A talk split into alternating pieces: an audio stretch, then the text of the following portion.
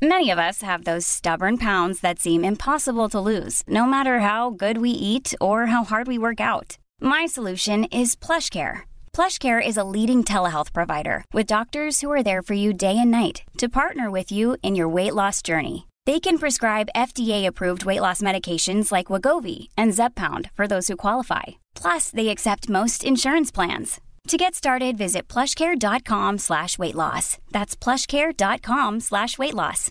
This is Paige, the co-host of Giggly Squad, and I want to tell you about a company that I've been loving, Olive and June. Olive and June gives you everything that you need for a salon quality manicure in one box. And if you break it down, it really comes out to $2 a manicure, which is absolutely insane. It's also so easy to get salon worthy nails at home with Olive and June. The difference between how your nails used to look when you did them yourself and now with the Manny system is a complete game changer. The best thing about Olive and June too is it's a quick dry. Dries in about one minute, lasts for five days, and full coverage in up to one to two coats. Visit oliveandjune.com slash perfectmanny20 for 20% off your first system. That's oliveandjune.com slash perfectmanny20 for 20% off your first system. Men hej hörni. Det här känns ju otroligt länge sedan. Eftersom jag och Viktor har en poddpaus så var det länge sedan. Men vi kunde inte riktigt hålla oss. Eller framförallt Viktor kunde inte hålla sig. Han träffade en kille som heter Erik på ett yogapass för några dagar sedan. Och ringer mig och säger Jessica den här snubben måste vi intervjua i podden. Jag visste inte så himla mycket utan eh, vi tryckte på räck och körde. Den här intervjun är som sagt med Erik som eh, för ungefär tre år sedan sa upp sig från sin post som VD på ett stort företag och la om sitt liv ganska radikalt. För honom så började den resan med en bok, eh, Eckart Tolle, Power of Now. Och vi pratar om hans spirituella resa och hur tantra har hjälpt honom att eh, hitta mening och eh, glädje och lycka i livet. En otroligt inspirerande person som gav mig otroligt mycket nya insikter och tankeställare. Så jag hoppas att eh, det kan ge er detsamma. Han berättar väldigt mycket om sitt liv och hur han levde innan och hur han lever nu och mycket om hans syn på livet generellt och vad som ger honom mening. Så följ med på den här fantastiska historien. Erik är en otroligt ödmjuk och varm och positiv och klok person. Så att eh, det är ett nöje för mig att presentera honom. Nu kör vi.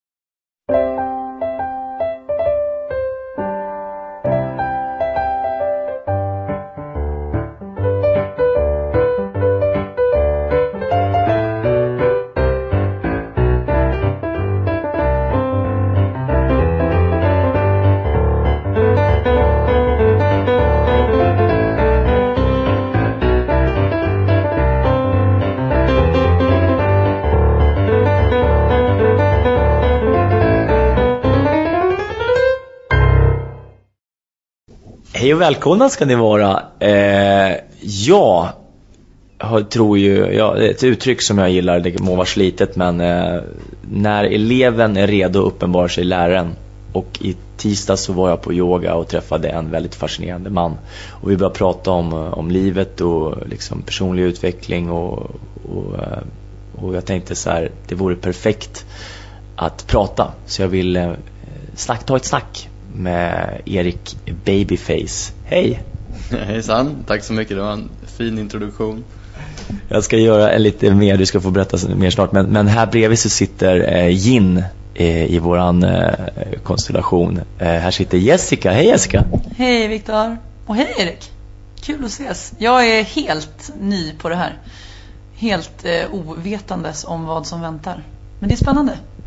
Och det blir jättebra för eh, vi kastar oss ut bara så får vi se vad det, vad som, vad var det landar. Helt enkelt. Så jag, ska säga så här, eh, Erik, eh, när vi träffades så började vi prata om flera olika saker och, och eh, berätta, du slutade ditt jobb för två år sedan. Din själsliga utveckling eh, började för sju år sedan. Så är det korrekt?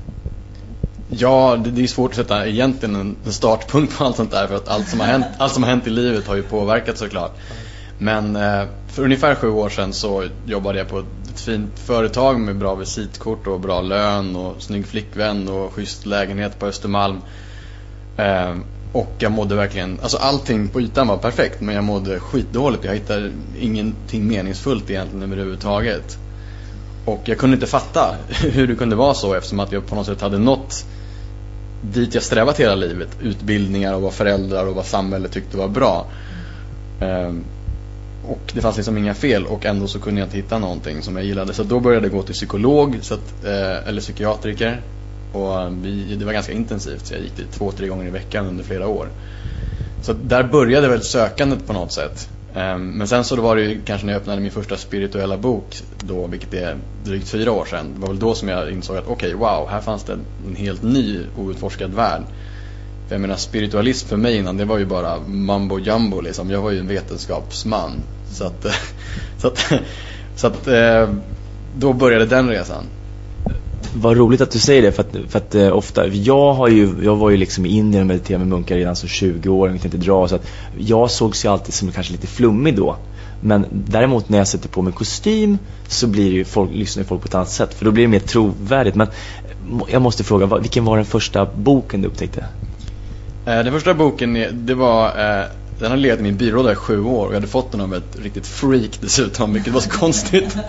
Alltså hon, hon, är verkligen riktigt spårad. Henne lyssnar jag inte på nu heller, men det kanske jag borde göra. Jo, hur som helst, så den heter The Power of Now av Eckart Tolle och är ganska känd. Och det var verkligen att jag läste den här boken, eller läste, jag hade bara kommit 10-15 sidor in i den och sen så hörde jag en röst inom mig själv som bara, du, den här boken kommer förändra ditt liv för alltid. Och eh, jag visste inte varför, jag visste bara att den talade till någonting i mig. Eh, och det är inte alla som känner så när man läser den boken, vi är ju alla olika. Men för mig var det bara så okej, okay, wow. Och sen dess så har jag ju slukat allt eh, som jag kommer över i den genren som passar mig. Får jag fråga, under tiden när du började gå i terapi Eh, och när du hade den här perioden av att du mådde dåligt. Vad var det som gjorde att du faktiskt sökte terapi? Alltså vad var det för tankar som du tyckte var så jobbiga att hantera? Eller vad var det i ditt mående som var så jobbigt att du kände ett behov av att gå i terapi? För som du sa att allt det här yttre var fantastiskt och bra. Liksom, men att någonting där inne inte var det. Eh, dels tror jag att, att så länge man går i skolan och följer den här mallen som, som är utstakad åt en och universitet och allting sånt så så, så, finns det någon typ av idé som man har blivit inpräntad i att jo men det kommer bli bra sen, du får ditt jobb och allting. Men sen så när man liksom inte är där utan man har börjat jobba, det är ofta då många börjar ifrågasätta, men var det här allt? Var, var det hit jag strävade? Var det här som var målet? Och i det så börjar man ifrågasätta, börjar man ifrågasätta en sak i sitt liv så är det ganska lätt att börja ifrågasätta allting egentligen. Eh, och det var där jag hamnade och det var väl just det att, att jag, inte, jag kände som att jag var på något sätt på ett löpande band på väg mot döden och det var liksom bara att räkna åren som skulle gå. Och dessutom det framförallt problemet var som var, var att jag, jag, jag hade liksom Tidigare så på något sätt var det så att jo man kunde festa eller det var bara att tänka positivt men nu så kände jag att det fanns ingenting jag själv kunde göra för att komma ur de här negativa looparna. Så det var då jag bara kände att jag behövde hjälp och sen hade jag ju tur att ha vänner som rekommenderade mig in på, på den här vägen då. Var det ett eh, svårt steg att söka terapi? Eh, ja, men det var nog ett beslut som låg till sig under ett år tror jag. Att, eh, jo, det kändes som ett stort beslut. Men samtidigt som jag tyckte att det var lite Samtidigt som jag tyckte att det var lite, jag vet inte, läskigt så var det också någonting som på något sätt mitt ego tog till sig som någonting häftigt. Att jo men nu ska jag minsann gå och, och, ta reda på hemligheten om mig själv. Så att det blev ju då ytterligare ett projekt på något sätt som man på något sätt kunde skryta om. Men där plockade ner, min psykiatriker ner mig ganska rejält på jorden. Eh, det här spirituella, eh, var det någonting som du kom i kontakt med under tiden du gick i terapi eller kom det efter? Nej, det var just det jag hade gått till den här mannen eh, i två och ett halvt år tror jag. Och jag, han var verkligen bra, jag tyckte han var väldigt fin. Men någonstans kände jag att det var något som saknades. Jag, jag fick inte riktigt verktygen eller jag fick inte riktigt förståelsen som jag saknade. Så att det var ju bara att jag snubblade över den här spirituella boken. Men när jag började läsa den så såg jag att okej, okay, wow, det här öppnas en ny dimension. Det är inte bara analys som är väldigt traditionellt i västvärlden, att man analyserar sina tankar, analyserar, analyserar, utan det fanns liksom en ny dimension där man kunde få ett högre perspektiv, ett högre medvetande. det här kanske är en ledande fråga nu, men var det någon form av att du inte genom terapin ändå kunde hitta meningsfullhet? Och att det här spirituella, det gav dig någon form av mening? Förstår du frågan? Ja, jag förstår frågan. Det var en svår fråga. Eh, ja, jag, jag, vet inte, jag skulle nog hellre vilja uttrycka det som att jag tycker att terapin fick mig att på något sätt komma in i grundskolan. Eh, men jag ville vidare, jag ville på något sätt jag var inte riktigt nöjd med att det blev lite bättre. Jag, och det känner jag fortfarande än idag. Att, jag vill förstås inte göra en jakt av det, men det finns för mycket som jag inte kan förstå intellektuellt och som jag inte kan lösa genom att tänka mig till det. Och det var ju det som jag tyckte att det spirituella gav en, en möjlighet till. Att, att man kunde på något sätt få uppleva en tystnad och en stillhet och en klarhet och eh, även djupare tillstånd som jag mm. fram till dess bara var någonting jag hade läst om i sagoböcker när jag var liten. Ja, det är ju lite två äh, Jessica här är ju utbildad psykoterapeut. Så att Ja, okej, okay, mm. terapeut. Så, så det blir ju, så du vill ju såklart... Ja. Nej, så, kör. Jag tror att du vill du tror ju på, antagligen på det som du gör såklart. Och, och det tror jag också på. Det är jättebra att börja snacka. Men, men det här är ju, det här egentligen handlar om en, en, en kanske en annan resa, en spirituell resa. Att man, att man börjar, och då började du forska och undersöka eh, The Power Now, har också läst den, fantastisk. Min första spirituella bok var Nionde, nionde insikten. Och så vart det ledde till eh, liksom samtal med Gud och du vet de här de där böckerna. Så det var, det var väldigt häftigt men, men. Eh, får jag bara komma, jag får innan, förlåt. Jag ville bara komma in, för det här är så himla viktig grej. Det här är skitviktigt för att det blir som att det är två olika, olika eh, att det spirituella blir en del och att terapi blir en del. Men inom alltså terapi eller inom liksom, överhuvudtaget psykologi så finns det ju jättemycket eh, olika där man jobbar med existentiella frågor och spirituella grejer också. Sen kanske inte din terapeut jobbade med det. Det är det jag ville få in att så här, det är inte så att terapi inte kan vara spirituellt. Det kan vara det men det behöver inte vara det. Alltså att det är väldigt, väldigt olika liksom, och individuellt. Så. Ja, alltså min, jag, jag, jag försöker att inte jämföra, eller jag har jämfört extremt Nej. mycket i mitt liv och jag hamnar ibland i den fällan fortfarande. Men jag försöker att inte göra det utan det var väl mer att, att jag personligen ville väl kanske behövde någonting mer och det här gav det. Och sen har jag ju sett senare i min spirituella resa har jag ju helt plötsligt kommit på, aha, det var det min terapeut menade. Så att det var inte bara, det var inte att han kanske var, var, var liksom inte var djup nog eller sånt där, utan det var ju också vad jag behövde. Så det gav mig någonting nytt med den här spirituella litteraturen och, och eh, att kunna få läsa ord skrivna av människor som inte har något så kallat ego kvar, alltså som, där det inte är en person som färgar allting. Mm. För att hur djup min terapeut än var så är det ändå en person som färgar där och då betyder det att han ser allting med sitt filter precis som jag ser allt med mitt filter. Och vi är ganska bra på att försöka ge råd till varandra hela tiden men alla råd vi ger kommer ju bara baserade på det vi har upplevt i våra liv. Så att de, de, blir aldrig, de blir aldrig perfekta för den som ska ta emot dem, tyvärr. hur, hur gärna vi än vill. Ja, ja och det är verk jag håller med att det finns liksom inte en världslig sanning utan det som är sant för dig är sant för dig och det som är sant för mig är sant för mig. Liksom. Och det är någonstans det som är viktigt tycker jag att man faktiskt hittar sin egen sanning. Det som funkar för dig. Så. Jag älskar det där. jag, jag, jag har träffat en tjej ganska mycket som, som det är det enda hon säger hela tiden att det finns inte en sanning, det finns inga rätt eller fel. Och det håller jag verkligen med om. Sen tror jag i och för sig att på ett sätt så skulle jag vilja säga att det finns en sanning men att det finns ju lika många perspektiv som det finns människor på den sanningen. Och, på det sättet så blir det ju olika sanningar, alla har sin egen. Ehm, så att det där, man kan ju leka runt med ord hur mycket man vill kring det där. Men just att det inte finns några rätt eller fel, det är ganska sunt att ha med sig det tror jag. Ja, och då tar jag eh, befälet nu och går vidare lite drastiskt. eh, för att eh, lite mer till kärnan. Jag upptäckte ju en bok eh, när jag var i eh, Los Angeles för några år sedan som, som hette typ The, The Male Tantric eh, alltså, och, och, det passade mig. Det var lite som så här, okej okay, den här boken talade lite till mig som The Power Now för dig. Eh, och jag började läsa den och intressera mig för det och insåg att wow, det här är ju en häftig kraft alltså. Och, och, och du har, vi börjar snacka om det här. För du har börjat forska och utveckla, alltså börjat forska i dig själv och tantra. Vad är tantra för dig? Ja, tantra för mig är ju ett ord och eh, eh jag menar, jag har ju min väg in i tantran och, och den, så, så, så jag är ju färgad av det givetvis. Men eh, vad som jag tycker är lite intressant med tantra är just det här att det finns två perspektiv. Det finns det maskulina och det feminina perspektivet. Och det faktum att det finns två perspektiv rimmar ju ganska väl med det vi pratade om innan det här att ja, det är svårt att ha en sanning då. Därför att ja, jo, kan man säga då. Ofta när jag är med mina tantriska vänner så blir det nästan alltid så att ja, jag håller med från det maskulina perspektivet är det så. Men från det feminina perspektivet som då ofta har med kärlek och relationer att göra så ser det kanske annorlunda ut. Och, Ehm, och sen så finns det ju då väldigt många utvecklingar av det där. Men, men det som jag tycker är fint med tantra är dels det och det blir också då att det är ganska allomfattande. Att om man går in i tantra så, så, och verkligen vill göra det, då blir det ju inte att man kan egentligen stanna på en bergstopp och meditera. För det, det, det, fungerar bra från det maskulina perspektivet. Men då kommer den feminina sidan av dig, som vi alla har, att torka ut och tycka att det här är lite tråkigt. Jag vill kanske dansa och sjunga och festa och kanske älska och ha sex och så vidare.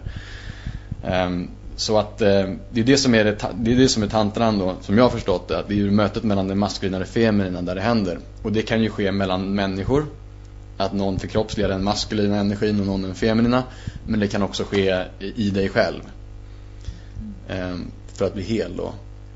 Och vi lever ju i en värld, man pratar om dualism och, det är ett ord som jag har hört tusen gånger och egentligen aldrig fattat. Men, men som, jag, som, jag, som jag förstår idag så är det lite grann så här att så fort du säger att eh, det finns ett mynt och man pratar om två sidor på samma mynt. Om man säger att eh, ja men det där är grönt, då finns det helt plötsligt någonting som inte är grönt. Så att så fort man gör ett statement så finns det någonting som är en motsats som också är sant. Och det är därför det blir så bra med det här maskulina och feminina perspektivet. För när man använder ord så blir det då, ja men vi har två sidor. Men i slutändan av den här resan så sammanfogas de till en. Och det är då man kommer in i det här sanningen. Men det, det ligger rätt långt bort från gemene man. Och till dess så kan man då se det som en lek mellan det här maskulina och det feminina som man kan delta i. Hur kom du in på tantra från början? För du sa att det var två år sedan. Men hur kom den här kursen i Norrköping eller vad det var? Ja. Hur kom det? Det är en jättebra historia. Jo, jag, eh, jag, jag tar den långa fast på ett kort sätt. Um, jag hade hållit på med spiritualism i ett och ett halvt år och yogat och höll på med meditation och tyckte att det här var ju kanon. Man träffar människor som ser varandra i ögonen och kramas långa kramar och så vidare. Och så var jag på yogafestival på Ängsbacka. Och i det där så kände jag att det var ändå någonting jag saknade i det här spirituella. Det kändes lite torrt och trökigt. Eh, och då så var det ett par som höll på på dansgolvet och med märkliga rörelser och energier. Och helt plötsligt så började den här unga killen som var en 22-årig norsk eh, instruktör av slag. Han började skaka så här ohejdat i kroppen. Och jag bara, vad fan är det som händer? Och han på att få ett epileptiskt anfall eller någonting. Fast han såg samtidigt ut att njuta. Så då frågade jag runt lite grann, så här, vad är det som händer? Jo, nej, han får en helkroppsorgasm var det någon som sa det. Jag bara, va? Snackar du om? Det, det där är ju fejk, det där kan ju inte stämma. De bara, jo, nej det är sant. Det är, han håller på med tantra. Jag bara, ha. Och då väcktes ju intresset och det här är nu tre år sedan ungefär. Jag bara, okej, okay, ja, men det här måste jag ta reda på. Och då så frågade jag runt lite mer och då sa en kille, ja men är du intresserad av tantra så det första du ska göra är att inte komma, alltså att inte ejakulera på en månad. Jag bara, va? Äh, nej men glöm det fan, det kommer jag aldrig göra. Jag har sån sexdrive, det där kan du glömma. typ såhär skitnöjd med mig själv. De bara, okej, okay, your choice. Och sen så bara, ha. och sen så började jag scouta mera och gick på några så dagskurser under hösten. Och sen så hamnade jag på en, en fest eh, med massa tantra-människor som arrangerades av några som hette The New Tantra. Och den här festen var något helt nytt för mig. Dels så var det, alltså det var cool musik, det var liksom, det var liksom verkligen så att tjejerna var väldigt framåt. Det var nästan så att man kunde gå fram till vem som helst på den här festen och börja leka med energier. Och då hade det hänt grejer också under de här kurserna i min ryggrad. Så den hade öppnats. De kallar det för att det är en kundalini som kommer igång. Så, att, så att det var som ganska mycket energier som hade börjat röra sig i min kropp. Jag, hade, jag var ju som en kalv på grönbete. Jag hade ju som ingen aning om hur det där funkade överhuvudtaget.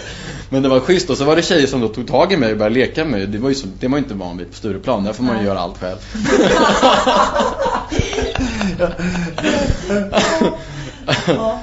så, att, eh, så att, men det som var mest fascinerande där, det var eh, att eh, det var kanske en hundra personer som var så, här, så kallade TNT, så var vi väl en hundra andra som var helt gröna.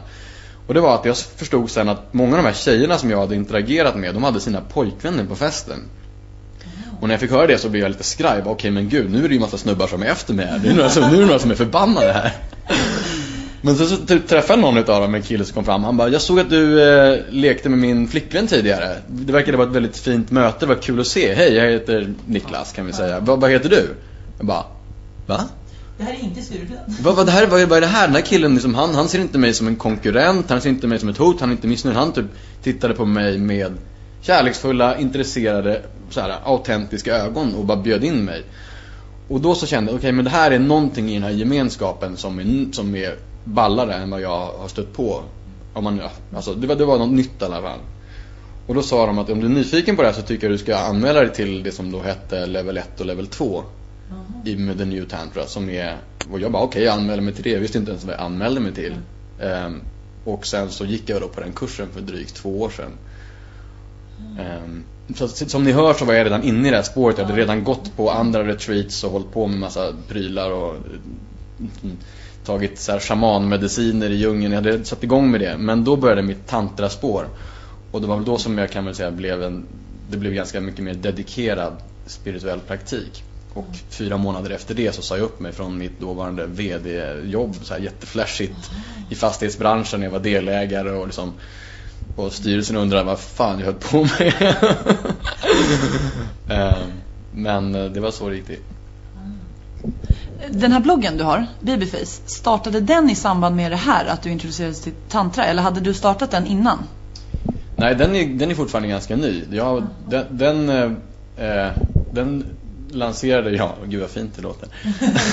Oj, lansering. Eh, ett år efter att jag sa upp mig, så den har jag bara haft igång i nio månader och sånt. Den är väldigt fin, jag har läst det, det så checka upp det. Eh, Babyface eh, blogg va? Babyfaceblogg.se eh, Och den tar upp väldigt mycket olika saker som om, om hur vi Ja, det, det är fint. Eh, reko, stor, mina hjärtligaste rekommendationer. Eh, ja, jo, eh, jag går tillbaka igen. Jag styr tillbaka.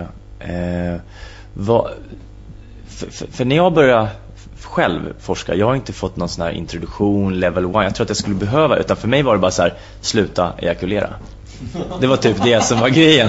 Och så skulle jag så här, och, så, och så fick jag så här jättemycket energi som jag inte visste vad jag skulle göra av och, och du vet, och det, det var, ju, var ju häftiga grejer. Jag hade ju även en, kvin, en kvinna då som jag träffade och det, det, blev ju, och hon var ju också väldigt lycklig. Såklart. för, för att, eh, också i den här boken jag läste så beskrev de att, att manlig sexualitet är som eld och kvinnlig sexualitet är som vatten och det, det, det, det, börjar våga sakta, sakta, sakta men så blir det större och större vågor. Men lagom tills det börjar våga då så brinner ju elden upp. Och då så, så, så är det så här, den största energiuttömningen än att ejakulera är ju det. Och därför så är det inte så konstigt att, att snubbar bara slocknar på en sekund och bara typ somnar. Men då har ju precis havet börjat våga för, för eh, den här feminina energin då. Eh, kvinnan i så fall. Eh, så då blir det, därför kan man inte mötas. Jag tycker att det här är, synd och det här borde vi göra någonting åt. Liksom, kunna förstå varandra i det. Ah. ja, nu hamnade vi på sex ändå. Det är otroligt att vi alltid, att vi alltid hamnar där. Men det, det är kul. Um, jo, alltså det, det sägs ju att, nu är inte jag tantralärare, men, men jag har ju gått ganska all in i det här och jag umgås ju kontinuerligt med tantralärare. Och eh, det sägs att någonstans mellan 30 till 45 minuter behöver en normal kvinna eh, i sängen innan hennes kropp börjar öppnas ordentligt, lite grann som du själv pratar om. Och eh, där har ju liksom kanske 95% av de vanliga samlagen redan tagit slut. Mm. Vilket betyder att man aldrig någonsin kommer djupare. Eller kommer närmare hur man nu vill uttrycka det. Och inte heller kommer, in på de, kommer upp i de höjderna som man kan, kan göra tillsammans. Och där är det precis som du också säger, alltså den manliga ejakulationen den är ju en energiuttömning. Mm. Där man förlorar all energi som man ju då hellre ska cirkulera i kroppen. Dels för att kanske kunna eh, ju mer energi som cirkulerar desto mer kan ju blockeringarna brytas upp. Och om vi bara visste alltså hur blockerade vi våra kroppar, det är, alltså, det är inte klokt. Men också i våra sinnen. Och kroppen och sinnet sitter ihop. Så att när det där energin börjar cirkulera och energikanalerna, det låter ju flummigt men, men man kan se det som att, att det bara cirkulerar helt enkelt. Då, när det börjar hända så blir det färre och färre tankar och då kan man gå djupare ihop för att om ni tänker på det själva, om man är två personer som tänker eh, då tänker den ena på sitt och den andra tänker på sitt. Det blir inget riktigt möte. Men om det är tyst då ser man in i varandras ögon och då är det ett möte som kan bli så djupt att man smälter samman så att det till slut inte är någon separation överhuvudtaget. Du sa det här, nu kommer vi in på sex. Betyder jag kan så himla lite om tantra. Betyd, eller sa du så för att tantra inte enbart är kopplat till sexualitet? Att det är så mycket mer? För nu måste du berätta. Eller? Bra att den kom. Ah, nej, det har bara med sex att göra. Nej, det, det, det, nu skojar jag. nej, alltså det, det var just det eftersom att precis, tantra har ju det, som, det täcker ju allt som är att vara människa och hela världen egentligen.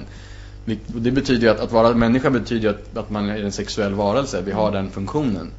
Så därför så finns det ju tantrasex. Men eftersom att det, det finns ju en sån enorm fixering vid sex. Och vi behöver inte gå in på alla orsaker till det. Men, eh, men det betyder ju också att när man då pratar om tantra så finns det tantrasex. Mm. När man pratar om yoga så verkar det inte finnas något yogasex. Eller det kanske det gör, men inte vad jag har hört. Och därför så blir yoga då ganska oskyldigt och man kan prata mm. om att liksom, man gör de här böjda övningarna. Men i tantra så blir det ju direkt att alla zoomar in på tantrasex. För det är ju liksom någonting som är lite kontroversiellt och mm. kanske spännande. Men precis som att det, alltså det, är inte en större del av tantra än vad sex är en större del av att vara människa. Mm. Um, men det som, som har tilltalat mig på min resa är ju just att, att, att på något sätt att kunna känna mig mer fri med sexualitet, mindre bunden och mer trygg och mindre skam och att också på något sätt få lite mer koll på de här energierna så att inte det är någonting som bara byggs upp och jag spänner mig mer och mer och mer och mer och sen är det ute. Utan att, att liksom lära mig att slappna av i kroppen och cirkulera det och också kunna ge eh, den som jag eh, älskar med, äh, gud det låter väldigt pretentiöst. Den som jag har sex med, kunna ge henne, eh, eller honom om det nu skulle vara en kille, en djupare upplevelse. Jag, jag ska säga för att jag var på en, en tantra, det var typ en fem dagar på Gotland för 12 år sedan tror jag. Och då var det tantra, och det var verkligen, jag kom från en plats där jag, jag behövde inte ha, ha sex. Det var inte det jag behövde som person, utan det, jag hade haft sex och jag, det, jag tyckte inte att jag själv eh, hittade nästa nivå. Jag ville, ville något mer med det för att det kunde nästan kännas som att istället för att det skulle upp, nå en högre nivå när man förenas, desto närmare kan du inte vara en annan person så blev det, kunde det ske en distans där. Och jag ville inte ha det så, så, så i det här, och då var det ju att, att det var att titta varandra i ögonen, eh, hålla om varandra, så att hålla om, att, att ge eh, kärlek utan att förvänta sig någonting tillbaka. Så att det var ju väldigt, väldigt fint och det var inte alls sexuellt där utan det, det, det var, det var bara så här mänskligt och kärleksfullt och energiskt. Och, och jag eh, ja, så, så det, det var min, min resa. Men, men, eh, eh, men hur blir det då? För Erik, har du varit tillsammans eller träffat personer som inte har introducerats för tantra eller som inte har varit bekanta med det? För jag tänker spontant att det måste vara också en, en krock, alltså att du måste introducera någon för det. Eh, någon som kommer från den här västerländska klassiska eh, synen, eller man ska säga. Just det, början och slutsynen. Ja. Ja. Har frågan med sex att göra eller? Nej, generellt. Ja. Människor, alltså om du har träffat, eh, alltså haft relationer med personer som inte mm. har varit bekanta med tantra. Ja, alltså precis. Nu, nu, skulle jag inte vilja klassa in mig själv i, i, i ett tantrafack egentligen, även om det lätt blir så. Um, det, men, men hur som helst, jag förstår, jag förstår din fråga, att det kommer någon som bara är, kommer direkt från liksom, jobbet. Och, eh, och sådana människor träffar jag ju förstås hela tiden. Och eh, det är ju inte jättesvårt egentligen tycker jag för mig att förstå var de är eftersom att jag kommer ju själv från samma omständigheter. Men om jag skulle träffa en tjej exempelvis eh, och vi skulle gå hem då är det ju, blir det ju ett, tantriskt möte och då förklarar jag ju de reglerna som är, som är ganska enkla. Eh, och det, som det, det, där är det lite lättare för oss killar därför att för en tjej så är det mer att, att hon behöver bara följa med, hon behöver egentligen bara lita på mig för att det ska kunna fungera. Men för en tantrisk kvinna, jag har ju många tjejkompisar som är tantriska.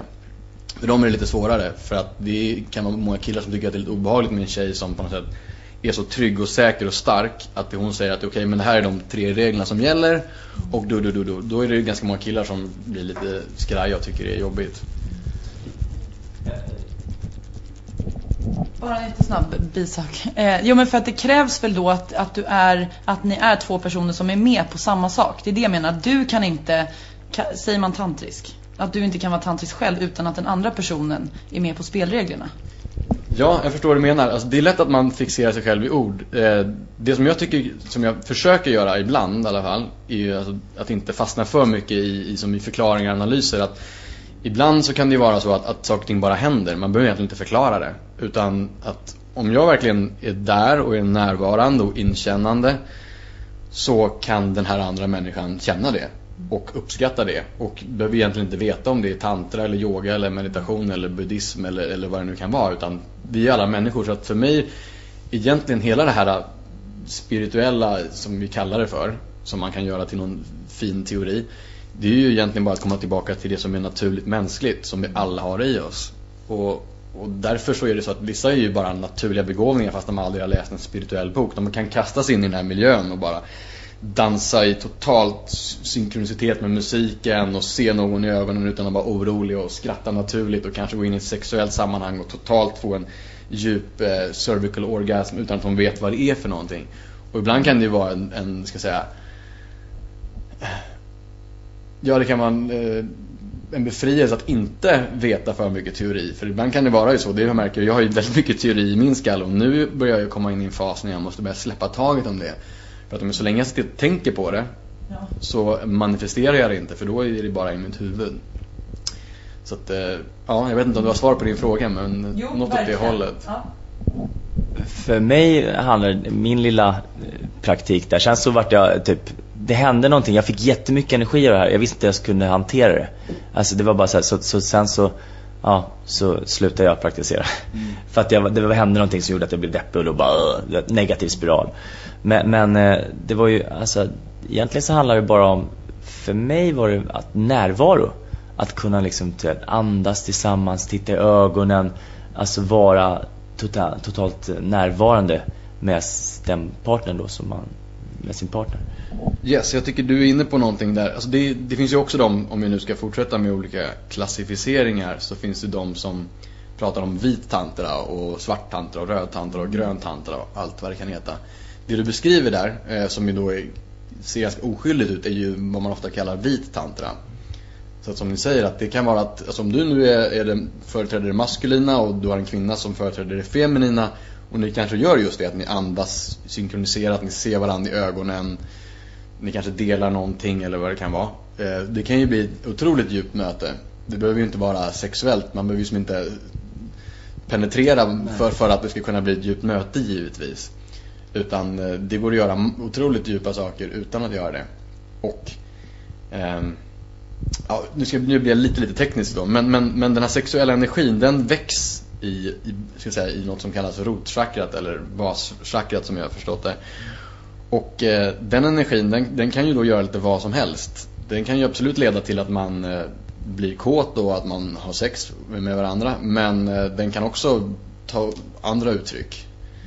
Ehm, men om, den inte är, om inte den är aktiverad, då kan det inte bli så mycket energi i mötet. Och det finns inget rätt eller fel i det. Men om man vill ha mycket power, och power kan vara bra, för det kan också göra att det blir så att det blåser ut skallen lite grann. Så att är det mycket power i kroppen och det rör sig uppåt, så kan det vara svårt att tänka och det kan också bli väldigt mycket kärlek i det mötet. Så att, ehm, och det är därför som då många som praktiserar vit tantra, de eh, eh, kanske inte någonsin eh, har sex men de aktiverar den energin i kroppen och det kan man göra tillsammans och sen så låter man den då göra jobbet istället. Så där det finns inga, där kommer vi tillbaka till, det finns inga rätt eller fel. Ehm, men för vissa människor och för mig så har det ju varit härligt att, att eh, gå hela vägen också. Men det finns ju absolut inget som säger att man måste göra det. Du sa att, eh, att man kan vara låst, att man, vi har väldigt mycket kundalini alltså i kroppen, eh, energi, och att man kan vara låst då. Eh, på den här grejen som jag gick på, den här tantra eh, ja, tillställningen, eh, så var det han, tantramästaren, han hade varit på, på någon workshop typ. Och då var det en kvinna som inte hade haft då, hon var totalt låst. Så han frågade sin fru, är det okej okay om, jag, om jag, om jag eh, befri, inte befri, men jag låser upp henne? Och hon bara självklart liksom, väldigt förstående. Så, så då hade han gjort, satt igång henne så hon bara var som ett, ett barn igen för att hon hade varit helt, helt låst liksom. Totalt låst. Så då, och det var, och då var det nog sexuellt liksom. Eh, har du hört liknande stories? Ja, både hört och sett mängder. Jag har ju också eh, alltså assisterat på en hel del tantriska workshops med eh, framförallt en av mina lärare. Och, och han, alltså, han utför ju sådana där saker regelbundet.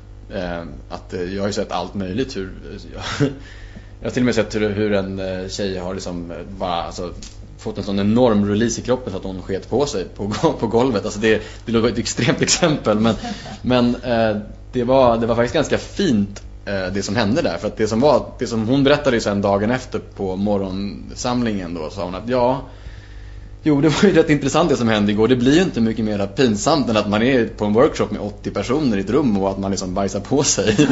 Men hon bara, det, jag vet inte, det var, som, det var bara, det var en sån utrensning och jag har aldrig varit så lycklig hela mitt liv som efter det. Så att, jag vet inte hur saker och ting fungerar, men uppenbarligen var det väl någon stor låsning som bara totalt släppte i henne och det är klart att det inte hör till vanligheten att något sånt. Men, men eh, vi har väldigt mycket grejer som sitter fast i våra kroppar och i våra sinnen. Och, eh, och det går ju absolut att jobba med sådana energier för att, eh, för att släppa taget om det.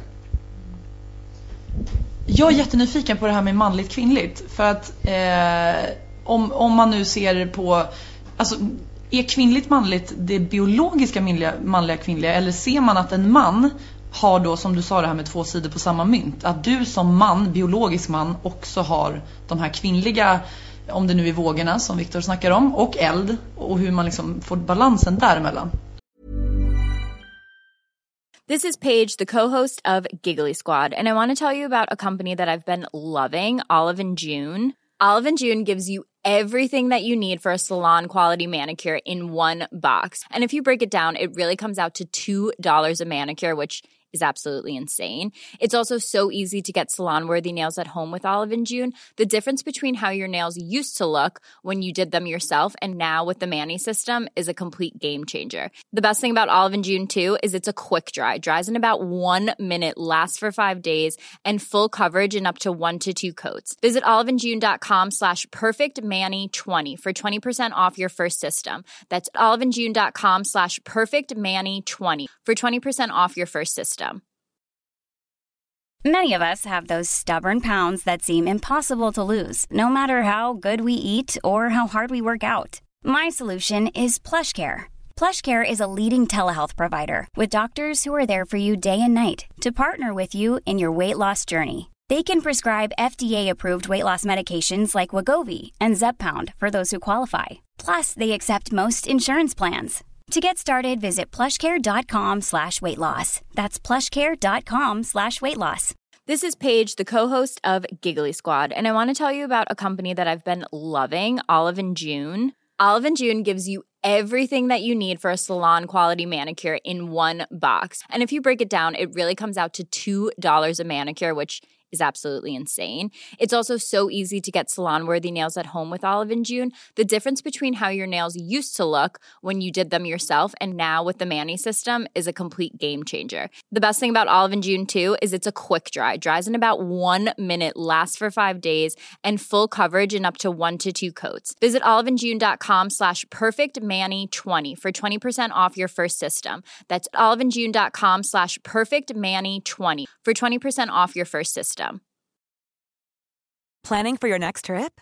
Elevate your travel style with Quince. Quince has all the jet setting essentials you'll want for your next getaway, like European linen, premium luggage options, buttery soft Italian leather bags, and so much more. And is all priced at 50 to 80% less than similar brands. Plus, Quince only works with factories that use safe and ethical manufacturing practices. Pack your bags with high-quality essentials you'll be wearing for vacations to come with Quince. Go to quince.com slash pack for free shipping and 365-day returns. Eller? Mm. Superspännande ämne. Då, nu, då väljer jag att använda orden maskulint och feminint. Ja. Eh, där då enligt eh, det tantriska synsättet så har eh, både en man och en kvinna, vi har alla en maskulin och en feminin sida.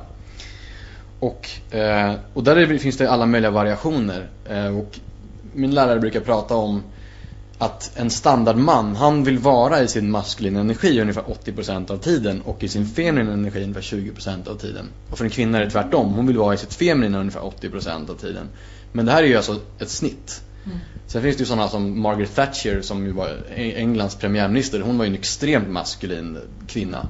Mm. Hon hade ju en väldigt kår, hon styrde ju landet med järnhand. Så jag menar hon var ju, hade ju säkert en starkare maskulin kärna än de flesta män. Framförallt svenska män, nej det ska jag inte säga så. Men, men man, får eh, man får generalisera och, och, jag menar inget med det.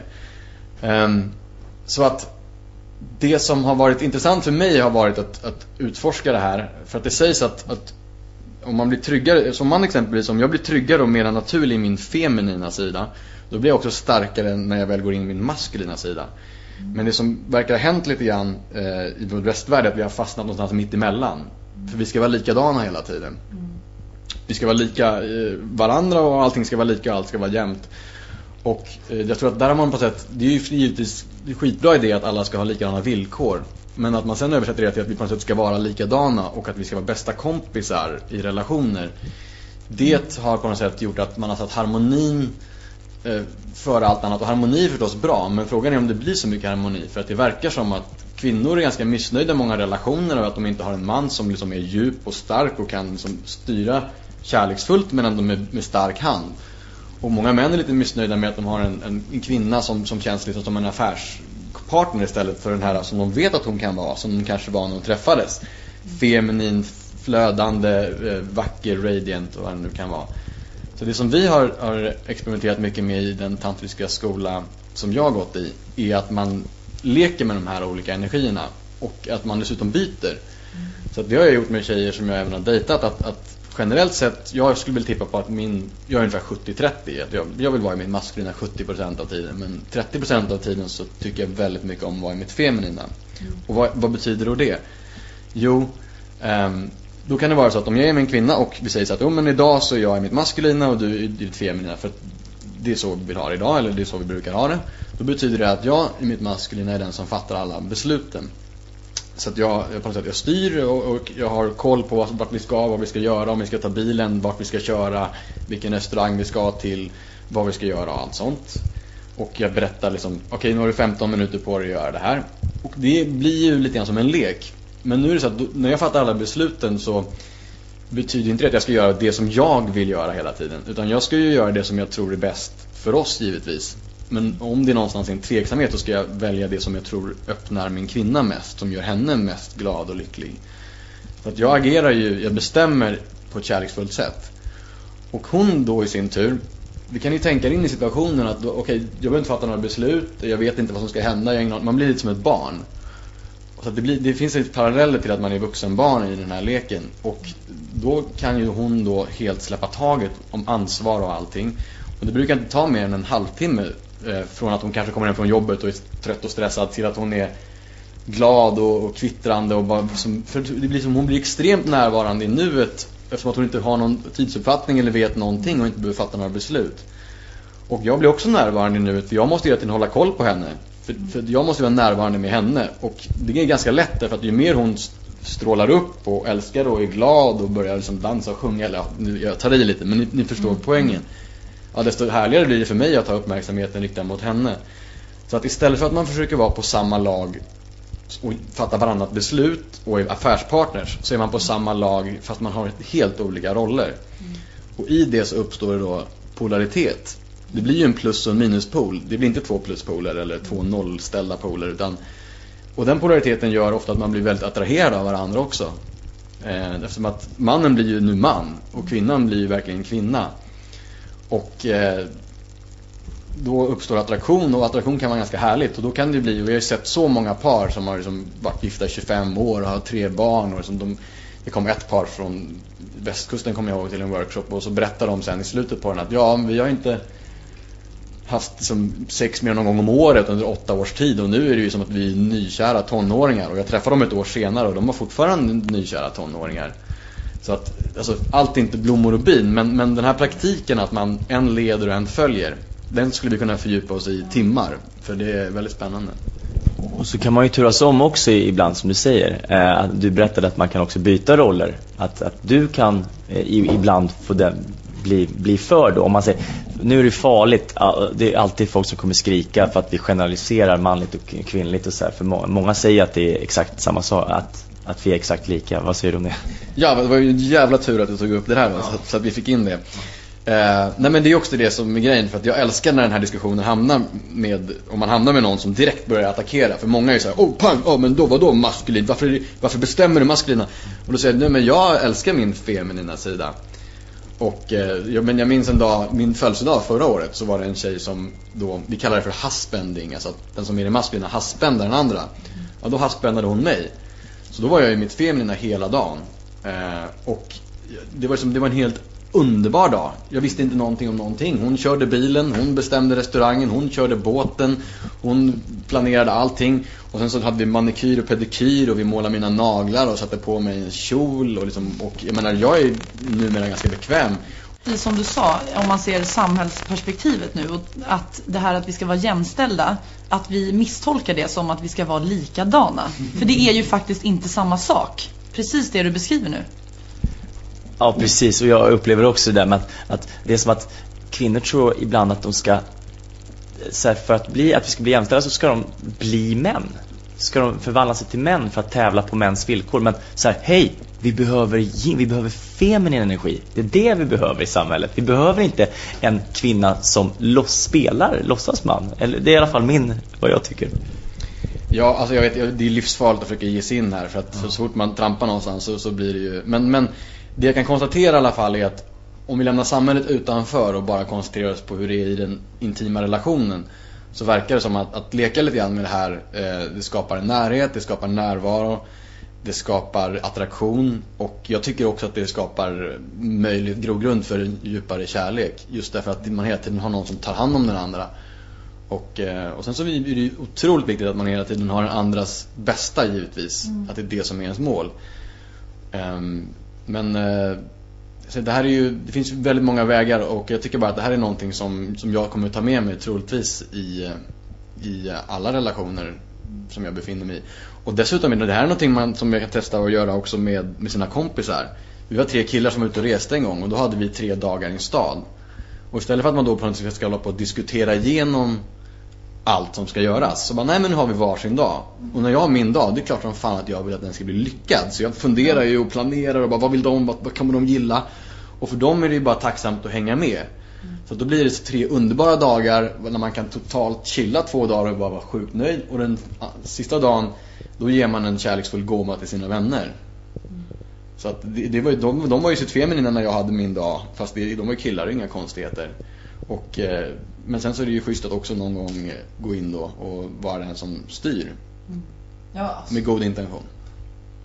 Jag blir, as, jag blir asimponerad av din livsfilosofi. Du verkar vara väldigt, ja, men jag, blir, jag beundrar verkligen. Alltså så mycket. Och du har en så him eller det här är min tolkning nu, men jag upplever dig som otroligt nyfiken. Jag brukar säga det i podden att jag, jag tycker att nyfikenhet är en otroligt viktig egenskap att ha och som jag tror att vi skulle må väldigt mycket bättre av. För att vi vågar liksom, utforska, vi vågar testa, vi är öppna, vi blir mindre fördomsfulla när vi är nyfikna. Liksom. Vad skulle du säga, alltså efter att, din, att du började din liksom, spirituella resa och där du är idag. Vad är det som gör ditt liv så rikt idag? Eller vad är liksom den största skillnaden på dig idag jämfört med för ja, tio år sedan?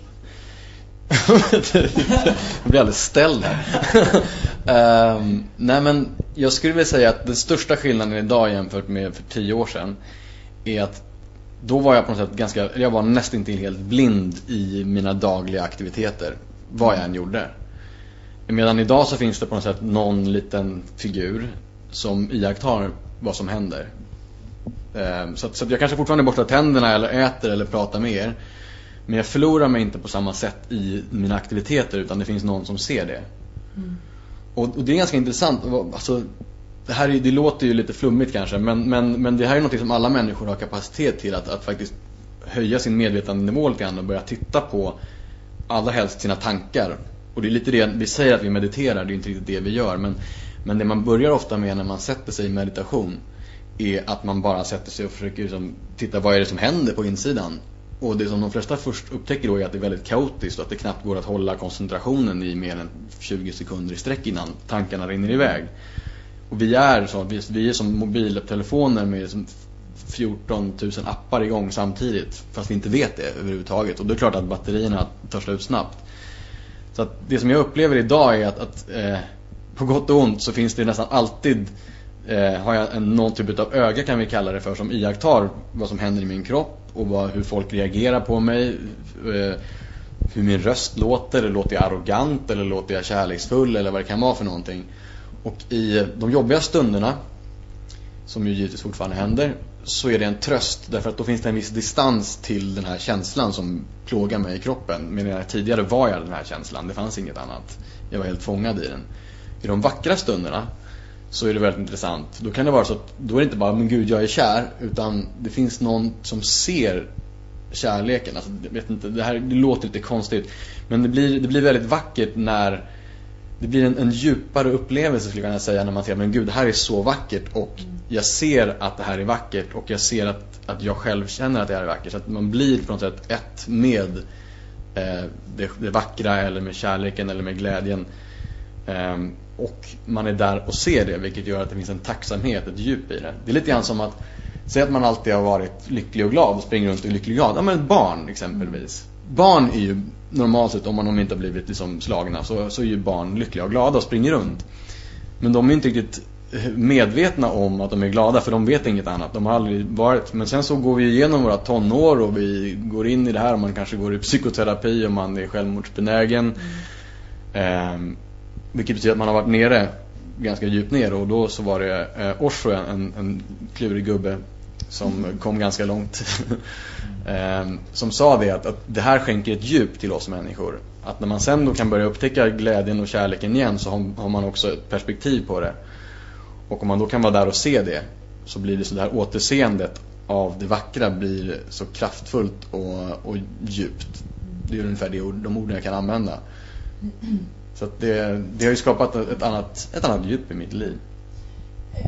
Eh, om, jag, om jag förstår det rätt så som nu när du berättar så skulle jag använda begreppen bara för att förstå det för mig själv så får du säga om jag har fel.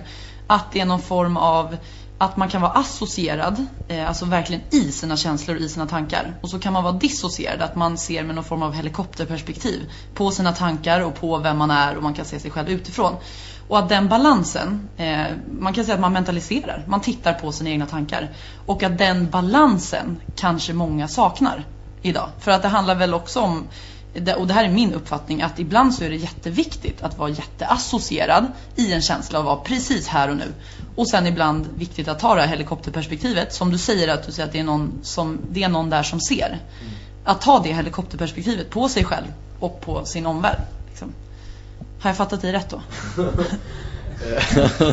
ja, vi måste försöka förenkla så vi kan plocka ner alla äpplen mm. som vi har här. Jag tror personligen att helikopterperspektiv aldrig är fel. Ehm, därför att det betyder ju någonstans att, att du inte förlorar dig själv i dina tankar och känslor. För att den moderna människan, inklusive jag själv stora delar av, av min vakna tid, är just helt lost i mina tankar. Och när man inte har helikopterperspektivet så betyder det att man tror på det som sägs hela tiden och då har man en identitet utifrån de här tankarna. Men vi vet ju någonstans i alla fall att om vi iakttar våra tankar så är de ganska kaotiska. Det kanske är att jag ser det här glaset, jo men det här var ett fint glas. Men det påminner mig om om det här glaset som jag drack ur i Italien. Ah, shit, det var verkligen en sjukt god glass där i Italien. Mm. Men det var väldigt varmt.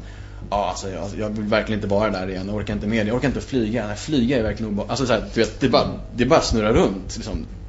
Min, en av mina lärare kallar det för monkey mind. Att liksom, det bara hoppar kaotiskt. Och om man då inte har något helikopterperspektiv, vilket nästan inga människor har tyvärr. För att vi har inte fått lära oss meditation i skolan. Då är man ju slav för de här tankarna. Vilket betyder att man försöker tänka positivt. Jo men det är min sann bra och sådär. Och det funkar kanske ett litet tag men till slut så blir man överväldigad av alla saker. Så att jag tror att, att alla människor skulle må bra av att, att eh, på, på, sitt eget sätt men ändå hitta något sätt att sitta stilla eller vara och, och iaktta hur kaotiskt det är. Eh, för att eh, det behöver inte betyda att du inte deltar fullt. För du pratar ju om att man vill vara i känslan. Jo, mm. du kan ju fortfarande eh, delta fullt ut i dansen. Och jag menar om du är glad och lycklig då finns det ju ingen anledning att börja sätta ett helikopterperspektiv på det. Bara, ah, men gud, vad, så här, behöver jag analysera? Det är inte det jag menar man ska sitta och analysera. Utan eh, jag tror väl egentligen att de här eh, vackra aspekterna, eller härliga aspekterna som glädje och, och, och kärlek, vi tar de två till exempel. Det tror jag är naturliga aspekter av att vara människa. Det, det är liksom ingen ansträngning för oss. Utan när de dyker upp, då är de bara där. Och då behöver man inte ha något helikopterperspektiv, då försvinner du in i det. Ehm, men man kan ha det även där. Men hur som helst så är det ju framförallt i alla de andra stunderna eh, som det är väldigt bra att ha distans till framförallt tankarna. Och tankar har ju ingenting med glädje att göra. Vi tror ofta det att man tänker positivt så blir man glad. Men när du är glad då kan jag lova att det inte är några tankar där. Ja, precis. Jag tror att vi, vi genererar, vi vill ju uppst jag tror att det känns som att vi vill gärna vara lyckliga. Vi strävar dit och så, och så hittar man olika sätt. Quick fix för att komma dit. Det kan vara att äta, alltså äta socker på symboliska plan då. Och det kan ju vara ja, att äta socker eller att knarka eller att eh, missbruka och shopping eller sex eller vad det nu må vara liksom. Men, men eh, vad, vad ska man göra? Alltså vad, Ja, vad, vad, ska vi göra? Om du har tips till någon, någon kille, nu är jag nyfiken på det kille, för att jag, jag anser att kvinnor är sexuellt överlägsna män. Därför att eh, kvinnor generellt sett kanske kan ha lätt nu är inte alla kan inte det, men, men kanske kan liksom till exempel få orgasm, en annan typ av orgasmer. Eh, och det tror jag också män kan få via tantra, alltså multipla orgasmer så utan att ejakulera. Det vet jag. Eh, men, men att det är liksom så, här, så någonstans så är det ju för att det är männen som sätter om det då är en kärleksakt mellan en man och en kvinna, nu blir det omständigt, men då är det ju mannen så här, okej okay, nu var det slut på det roliga. Och då får ju liksom kvinnan förhålla sig till det och det känns ju ganska bra. Vad ska man göra? Det var en lång utläggning om så här. Vad ska man göra som man om man vill hitta nästa nivå? Vad ska man börja? nästa nivå av vad? Nästa nivå, om, om jag då liksom vill förenas, var ska jag börja? Om jag sitter och lyssnar på det här och bara känner så här, du det här verkar rätt intressant, var ska jag börja? Jag vill kunna liksom känna den här närheten med min flickvän eller den jag träffar eller jag vill kunna liksom, var, var börjar praktiken? Var börjar det? Ja, alltså det, det är en så otroligt svår fråga eftersom att alla är olika och det betyder ju att att någonting som någon, en person älskar, som jag älskar The Power of Now och börjar med det, det kommer någon annan tycka att det här är ju skittråkigt eller bara flummigt eller vad det kan vara. Men eh, det finns ju några saker som ju verkar vara välgörande för alla. Meditation är en sån sak. Det, det, kan, det kan vara skitjobbigt i början. Det är lite som att börja gå till gymmet om man aldrig har gjort det. Och vissa pratar om en uppmärksamhetsmuskel, att den tränas upp. Ehm, men jag har ju fått min pappa att börja nu liksom. Han är svintaggad och ringer ju som tre, dagar, tre gånger i veckan och bara ah, men nu har det blivit framsteg här. Och så det, jag, menar, jag är överlycklig över att han, att han gör det. Så att han är 74 år gammal så att jag, jag menar, det är aldrig för sent. Jag, jag skulle verkligen vilja rekommendera meditation. Um, och man får läsa på, det finns många olika sätt att, att, att närma sig det. Så det kan man ju googla och titta på, kanske gå på någon kurs eller så. Ehm, och när det gäller det här med relationer eh, och hur man kommer närmare så tycker jag att hastbending är en väldigt bra sak. Att man tar någon dag och man, okej okay, men nu leder jag den här dagen och du följer. Och sen så försöker man göra det, inte få ut sina egna egoistiska begär, det är inte det som är grejen. Utan man försöker verkligen, det maskulina, om det nu är mannen eller kvinnan spelar ingen roll. Det maskulina leder för att öppna kvinnan och det, kvinna, det kvinnliga gör vad hon kan för att liksom bara vara, för att lita egentligen på. För det vackraste som det feminina kan göra är att lita på det maskulina. Du brukar säga att det värsta man kan höra som kille är att tjejen inte litar på en. Och eh, jag menar, jag har faktiskt precis själv bränt igenom en sån omgång. Jag, där jag liksom missbrukade ett förtroende. Eh, och det var ganska länge sedan jag gjorde det och det har jag mått dåligt till och från i en, i en vecka för. Så att, eh, nu blir det ett sidospår här som jag halkar in på. Men eh, jag skulle säga att det är som man eller kvinna, det, det, spelar liksom ingen roll. Vi är så pass olika att, det, att eh, där får man nog titta lite själv. Men, men bara det faktum att om man lyssnar på det här och känner att jo men jag tycker väl att det finns en del områden i livet där jag känner mig vilsen eller inte lycklig eller inte förstår mig på. Då tycker jag att, alltså, bara att erkänna det, det är lite grann som att man går till anonyma alkoholister. Det är ett jättestort steg att erkänna det för sig själv. Kanske börja skriva ner på en sida, vad är det som inte funkar i mitt liv? Vad, vad, vad skulle jag vilja ändra på? Så att man bara får ner så att det inte bara snurrar runt i huvudet. Och sen börja liksom googla runt lite och se vad som resonerar med en. Kanske köpa någon bok och börja läsa. På det sättet, så började det för mig. Att det går inte att veta, många gånger vill man hoppa till, ja men jag vill bli jättebra på tantra sex eller jag vill verkligen bli bra på meditation eller jag vill kunna böja mig på yogamattan som så du gjorde med fötterna upp. Jag, menar, jag är inte så, jag, så vig, jag är inte så nära. inte så nära. Eh, som ett kylskåp på yogamattan. Men, men eh, hur som helst så tror jag att det viktiga är bara att börja. Därför att ingen vet var man kommer att sluta någonstans. Och jag, jag menar, jag ingen, hade ingen susning om att jag skulle hamna här nu och jag har ingen aning om var jag kommer vara om fem år heller. Så att eh, det tycker jag bara att erkänna att jo men det finns nog någonting mer att få ut av mitt liv och sen så bara börjar man i någon ända så ska det nog sluta bra till slut. Ja, handlar det inte liksom verkligen om att sortera upp i ett kaos? Som du sa att det blir kaos. När du tar det här helikopterperspektivet så får du någonstans här, du strukturerar upp och ordnar upp och tittar på dina tankar utan att det blir att du blir dina tankar utan att du har tankar och kan titta mm. på dem på något sätt. Jessica försöker intellektualisera. Nej, verkligen inte. Verkligen inte. Vi har en som intellektualiserar och en som kommer tillbaka till sex. Det är ju perfekt. Ni har en perfekt balans. Exakt. Nej, vet du, jag, jag eh, jag försöker använda så mycket olika ord som möjligt så att alla ska förstå. Alla som lyssnar. Ska kunna hitta något som liksom... Ja, jag älskar det. Eh, Jessica tar pedagogrollen och, ska, och lärarrollen ska, ska undervisa alla. Jag, och jag vill bara tillbaka till, till sex. Nej men jag, jag, tycker att, jag tycker det är viktigt för jag tror att det finns så mycket att vinna där. Jag talar utifrån mig själv. Jag tror att det finns så otroligt mycket när vi kan mötas på ett annat sätt, man och kvinna. Och jag tror också det här med, som du säger, eh, jag har läst någon, någon bok också som beskriver just det här som du sa att, att män som är då i sitt maskulina, när vi är där, att, att, eh, att, att, vara om, att, att visa att man bryr sig som kvinna och visa kärlek, det är att, att bry sig. Det är att visa att man bryr sig. Typ så här, men är du säker på att vi ska hit? Och medan som man blir det att ifrågasätta hela ens omdöme. Att, att aha, du litar inte på att jag kan, kan det bästa för gruppen, eller för, för vårt, för vi.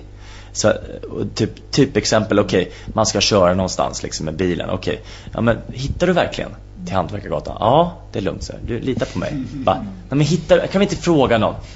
Nej men jag hittar. Så här. Och så blir det värsta grejen för att, men för det handlar bara om att mannen vill att kvinnan ska kunna lita på honom, att, att han kommer lösa det. Och om, om han upplever att hans kvinna inte kan lita på honom i något så enkelt som att hitta till Hantverkargatan då så är risken att, att hon inte kommer lita i övrigt. Så, så, så det tipset det var då att som kvinnor när man är i sitt feminina att kunna lita på om du, även att det blir, låt det ta en extra fem minuter. Men bara så här, låt det maskulina få den Ja, och där så skulle jag säga så här, kommunikation. Alltså att vi tittar så mycket på beteenden och ser du gör så här och så tolkar jag vad jag tror är din intention med det du gör. Istället för att fråga så här, frågar du nu mig för att du inte litar på mig eller frågar du mig för att du bryr dig? Alltså att man faktiskt tittar på intentioner och vad syftet är snarare än beteendet. Det tror jag är skitviktigt i vår kommunikation. Apropå det där. Ja, alltså jag håller ju med. Jag, jag tror ju någonstans att alla människor har goda intentioner i grund och botten. Det är bara en fråga om hur förvirrade vi har blivit på vägen. Och eh, alltså jag tyckte det var det som, det som är intressant när man, det blir ju ofta väldigt rörigt i relationer och det, jag tycker det är ett bra exempel som du säger. Som man blir man väldigt, men kom igen, lita på mig. Och det som är schysst om man har bestämt sig för att, jo men nu har vi det här, nu ska vi leka den här leken att, att jag haspändar dig. Och då brukar en av mina lärare ta som exempel är att om kvinnan kanske nu då ifrågasätter att jo men du hittar du verkligen vägen här exempelvis. Och då kan han ju säga det eh, okej okay, eh, baby, eh, det är mycket möjligt att jag inte eh, kommer göra det här på absolut bästa sätt. Men vi, vi kom ju överens om att vi ville testa det här nu, att du litar på mig. Så jag, jag, kommer verkligen göra allt jag kan för att leda oss rätt här. Så att om du bara vill liksom låta mig vara min, i min maskulina styrka här och försöka fatta rätt beslut så givetvis ska jag försöka använda och få, få så bra information från dig. Men jag vill verkligen att eh, du litar på mig. Kan du göra det? Och då, om, man, om han gör det på ett nice sätt till henne så kanske hon tänker att okej, okay, ja men gud, här har han verkligen ingen vidare koll. Men, men jag vill verkligen lita på honom. Och då blir det kanske så här skitsamma om det tar fem minuter längre tid. Eller om man hamnar på fel restaurang. För att om man gör det rätt, då är man ju kära när man kommer dit. Men om hon litar på honom och han är nöjd för han, han bara, ja shit, jag är the man, jag tog oss till restaurangen. Och det blir väldigt vackert liksom. Och sen så får det vara lite lekfullt. Eh, när man liksom inte konkurrerar med varandra om vem som ska bestämma eller vad det nu kan vara. Mm. Så att jag tycker att ofta så är det ju så att vi blir så fixerade, jag med, vid innehållet i allting. Eh, istället för att se de stora dragen. Mm. och jag tycker ett typexempel är just det här, på sätt om man, om man är olyckligt kär. Och så, så kanske man är det för femte gången i livet eller något i den stilen. Och så, just det, men nu är det hon. Nu är det hon som jag är olyckligt kär i. Och jag halkar ju ner här hela tiden. Men, men nu i alla fall, nu garvar jag åtminstone åt det. Jag bara, men kom igen. Alltså, så det, jag känner ju igen mekanismen. Det är ju exakt samma mekanism. Att, men det är bara innehållet som är nytt. Eller så kan det vara att jag har en romantisk dröm på en tjej. Men jag kan lika gärna ha en romantisk dröm på ett hus. Eller på ett jobb eller vad det nu kan vara. Och det är det här apropå lycka som är ganska intressant. Att, att eh, min guru säger och mina lärare säger och jag tror också att Eh, att lycka är vårt naturliga tillstånd. Det är bara det att vi håller på och, och, och som, med massa dumheter som gör att vi blir olyckliga. Så att istället för att jaga efter lyckan, för den ligger redan där egentligen och väntar på oss, så måste vi försöka se vad det är vi gör för någonting som gör oss olyckliga och börja identifiera det. Och det är därför det är ganska intressant när man då tittar på, men nu är jag olyckligt kär för femte gången. Kan det vara så att det är hon, om jag får tillbaka henne, som kommer lösa alla mina problem? Eller kan det vara så att det faktiskt är den här lilla mekanismen eller lilla grejen jag gör med mig själv ensam på min kammare som gör mig olycklig. Som jag gjort fem gånger tidigare. Och när en människa kan börja så smått bara börja släppa taget om innehållet. Ja, men jag, jag testar, jag, jag, jag, gör en liten nyfiken så här, förändring här. Jag släpper taget om att det kanske inte är hon som är lösningen på mina problem. Och så riktar jag blicken mot mig själv och bara, okej okay, vad är det jag gör här? Jo, jag sitter här och typ i den här stolen och min kropp är hel och klar och, och liksom, jag har vattenglas framför mig och jag känner mig frisk. Har jag ett problem här överhuvudtaget? Ja, det finns en historia om att jag har ett problem för det finns en tjej som jag måste ha. Men, men, men om det nu skulle vara så att jag kanske inte riktigt litar på den historien just nu, vad händer då? Bara, ja, eh, ja, men jag vet inte. Liksom, jo, men det känns ganska bra. Men det kanske är ganska okej okay här. Alltså, helt plötsligt så bara har man brutit den där eh, onda loopen av att man måste ha någonting utanför sig själv. Vilket för tillbaka till det vi pratade om, att, att vi helt för, förlorade våra tankar. Mm. Och eh, vi vet inte hur vi ska stänga av tankapparaten. Ja, och är det inte också väldigt mycket som vi pratade om, alltså det här med att våran podd heter Jag är sjuk i huvudet i en frisk samtid. Att vi ja. snackar så mycket om att samhället gör oss sjuka, liksom, att vi egentligen är friska. Eh, och du sa liksom, att det är också någonting som du tänker att just samhällets påverkan. Att vi kanske också är man ska kanske inte säga offer, men vi är på ett sätt också offer för yttre omständigheter som vi måste lära oss hantera. Och så som vi lever idag och så som samhället ser ut idag så kanske det är svårare att leva så som vi skulle vilja och som skulle få oss att må bra jämfört med om vi bodde i naturen utan liksom, Facebook och Expressen mm. typ. Ja, alltså det där är en sån superspännande fråga. Eh, och jag ska försöka att inte förlora mig själv i det här resonemanget. Men jag jag skulle säga så här, ingen av oss vuxna människor är offer. Och mm. så fort man går in i de tankarna överhuvudtaget, att det är synd om mig och, det, och man pekar finger, det spelar ingen roll om man pekar finger på sin flickvän, eller på sina föräldrar, eller på sin skola, eller samhället, eller jobbet, eller chefen. Vad man än pekar fingret mot så tar man inte ansvar för sin egen lycka. Och någonstans här, var, varför skulle min chef vara ansvarig för min lycka? Han är ansvarig för att bolaget ska prestera och så vidare, det är hans jobb. Och jag tror att det där är som snackar om, min tantraskola hela tiden, att alla är 100% ansvariga för sin egen lycka. Mm. Däremot tycker jag att de barn som växer upp idag i samhället, de tycker jag nog faktiskt är offer. Mm. Eh, för de har inte riktigt den möjligheten att värja sig. Mm. Men, men, och jag har ju skrivit massa samhällskritiska artiklar och debatt och blogginlägg och prylar. Och det, det är givetvis tycker jag att en massa grejer är, är, fel inom citationstecken i samhället. Mm. Samtidigt är det så att samhället bygger ju på människor, alltså det är ju ja. vi som är samhället. Ja. Så att, så att eh, eh, och det är klart att samhället har ju dykt upp som ändå en, en struktur som är mental men, men som, som egentligen inte finns. Men, men den är väldigt verklig för oss för att vi har lagar och om man inte gör enligt vissa saker, om man typ tar med sig fel planta över en, en osynlig gräns så åker man in i fängelse och så vidare. Eh, och där får man ju förhålla sig till på något sätt. Men, men jag tycker att absolut att det finns en anledning att vara lite kritisk mot hur det ser ut och framförallt hur det ser ut i skolan. Mm. Där vi då på något sätt stoppar in de här barnen som är på något sätt är nyfikna varelser som föds och är mycket mer naturliga än vad vi är. För de, har ju som, de, de kommer ju från naturen, de har ju inte blivit så djupt programmerade ännu. Och så stoppar vi in dem då i den här mallen. Mm. För det är ju det det är.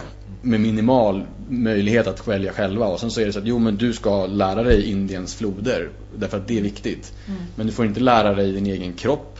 Du får inte lära dig att prata om dina känslor. Du, du får inte som, som om, typ om någon pratar om meditation i någon skola vilket egentligen inte är något religiöst. Det handlar bara om att barnen ska kunna lyssna inåt och upptäcka en tyst plats i sig själva. Mm. Vilket är en välsignelse för resten av livet. Ja men då är det massa föräldrar som reagerar och tycker att men gud nu är det religiösa inslag i skolan. Så att mm. som ni hör, alltså, så fort man ger sig in där och det har jag märkt själv och bränt mig några gånger så, så, så, direkt så dyker det upp en massa människor som reagerar och med viss rätta säkert. Därför att det är en jättesvår fråga. Mm. Så att jag tror att för mig landar jag lite grann i att, att eh, någon typ av civil olydnad. Att, att liksom, man, får ju, man får ju ta det för vad det är. Och så får man försöka liksom, strukturera om sitt liv så gott det går för att inte vara för påverkad av samhället. Men det som jag tror är, precis som samhället är uppbyggt för att bevara sig själv och är motståndare till allting som hotar det. Så lite grann samma sak är det, och det hörde jag nu av min guru när han berättade att i ens kompiskrets och det har jag upplevt, själv, vänner och familj och så vidare, att jag har underbar familj, underbara vänner, jag tycker verkligen så mycket om dem. Men det finns många ska säga, inslag där som hindrar min utveckling. Och för en människa som kanske har varit olycklig och befinner sig i en situation, då är det så att den situationen, de människorna runt omkring stödjer den situationen de är i, den olycka de är i. Om den personen sen vill börja ta sig ur det och kanske börja bete sig på nya sätt och experimentera, då kan det vara så att eh, framförallt föräldrar, men också en del vänner blir irriterade, är oroliga eller vänder ryggen till eller vad det kan vara. Därför att det är ett hot på något sätt mot situationen som den är. Och det här tycker jag är en av de svåraste sakerna. Att eh, på något sätt, man vill ju så himla gärna att det ska funka bra i alla ens relationer. Men när vi utvecklas, vilket jag tycker att det är, som, det är nästan vår skyldighet att försöka utvecklas. Nästintill i alla fall. Eh, man behöver inte göra det, men, men framförallt om man nu är olycklig så finns det ju en anledning att försöka se hur kan jag utvecklas som människa för att komma ur det här. Då stöter man ganska snabbt på eh, hinder och motstånd i eh, relationer och i samhället. Mm. Och det är det som gör det lite svårt. Och jag tror att det kanske var det som du pratade om lite grann. Att vi befinner oss i ett samhälle som inte riktigt främjar det här. Nej, för att det krävs någon form av självinsikt också, eller någon form av förståelse för. Jag tror att de flesta människor vill må bra, precis som vi strävar efter att må bra. Men vi vet inte hur vi ska må bra. Och då när vi lever i ett samhälle som kanske inte levererar, eh, som du säger i skolan till exempel, att, att barn får testa på meditation. Nej, men om man inte får de möjligheterna, eh, utan att du faktiskt, att det krävs att du först har en självinsikt eller en förståelse för, jag skulle behöva testa meditation. Och då kan du aktivt söka dig till det. Mm. Det är det jag menar i att samhället, att det är synd. Inte att vi är offer, för vi har, vi måste ta, vi har ett eget ansvar. Men det blir svårare när vi måste söka det själva och det kanske, utbudet kanske inte är så stort eller att ja, informationen ja. Eh, jag ska bara säga, eh, det rullar på va, som det ska? Ja, bra. För att det, det, jag är så orolig för det, det sägs mycket med härliga saker där. Bra. Eh, jo, eh, du beskrev att The Power Now, Eckart Tolle var, och det roliga är att jag har hört många människor som just har upptäckt den boken. Att det har blivit en, en, en öppning för många. Det var, det var liksom en, en vändpunkt för dig.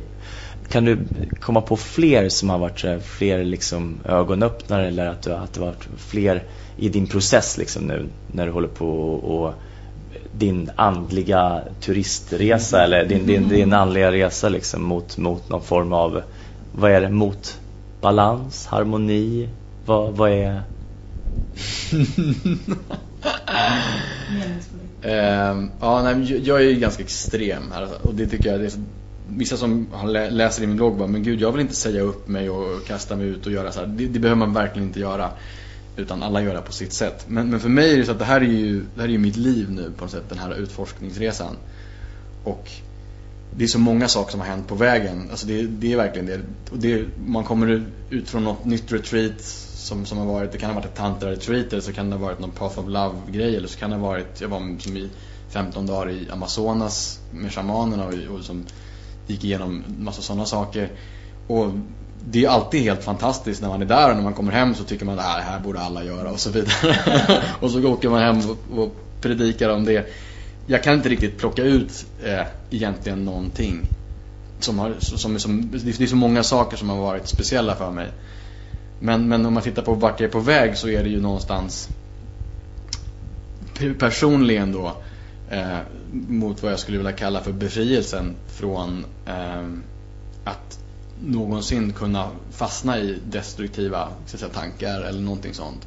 Och det är ju ytterst, ytterst få förunnat. Alltså vem vet, det, det kanske rör sig om, jag skulle gissa på mellan jag, jag kan inte ens säga några siffror men det är, det är, som, det är inte många människor på jorden som har nått dit. Mm. Men jag har i alla fall haft förmånen att, eh, att träffa åtminstone ett par sådana människor.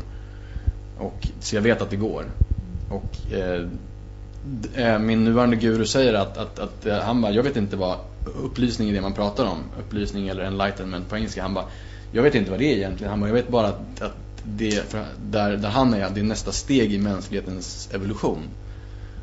Och det tycker jag, jag gillar det för jag är egentligen en vetenskapskille från början. Att, att, alltså där vi är nu är förstås inte slutsteget för mänskligheten. Och framförallt inte att fastna i, i vad vi kallar mindfucks, negativa tankar och, och vara helt fast i det och, och tro att jo men gud, jag och mina problem och hur ska det här gå när man egentligen sitter liksom, i Vasastan i en trevlig lägenhet och allting funkar. Och då verkar det som att det finns en del eh, frontrunners, Buddha, Jesus eh, och min guru och sådana där som, som på något sätt har lyckats klara av det i det här livet. Och för mig så är det så otroligt inspirerande att, att jag kan inte tänka mig något viktigare att sträva efter. Och, och jag både hoppas och tror inte att det betyder att jag behöver sätta mig på ett berg och meditera utan att det fortfarande går att vara i livet. Mm. Men att man är i livet, att jag är i livet med ökad medvetenhet för varje år som går. Men då undrar jag, du som ändå, vi pratar om det här med att det finns två sidor på, på samma mynt och att just balans, att om det ena, då finns det alltid någonting annat. Kan det inte finnas ett syfte och faktiskt en viktig del i att faktiskt må dåligt också? Och att lära sig hantera det och att acceptera visst dåligt mående. Eller måste det alltid vara ändamålsenligt att, att sträva efter att alltid eh, ha positiva, ändamålsenliga, icke-destruktiva tankar? Kluriga frågor du ställer mm. alltså. Det är många frågor i en dessutom. Eh, jag, jag, tror inte att det finns något som helst syfte med att må dåligt. Däremot så tror jag att man mår dåligt av en anledning. Eh, och jag tror att man skapar det helt själv. Ehm, och jag tror att det finns mycket att lära sig av när man mår dåligt. Att men gud, hur hamnar jag här?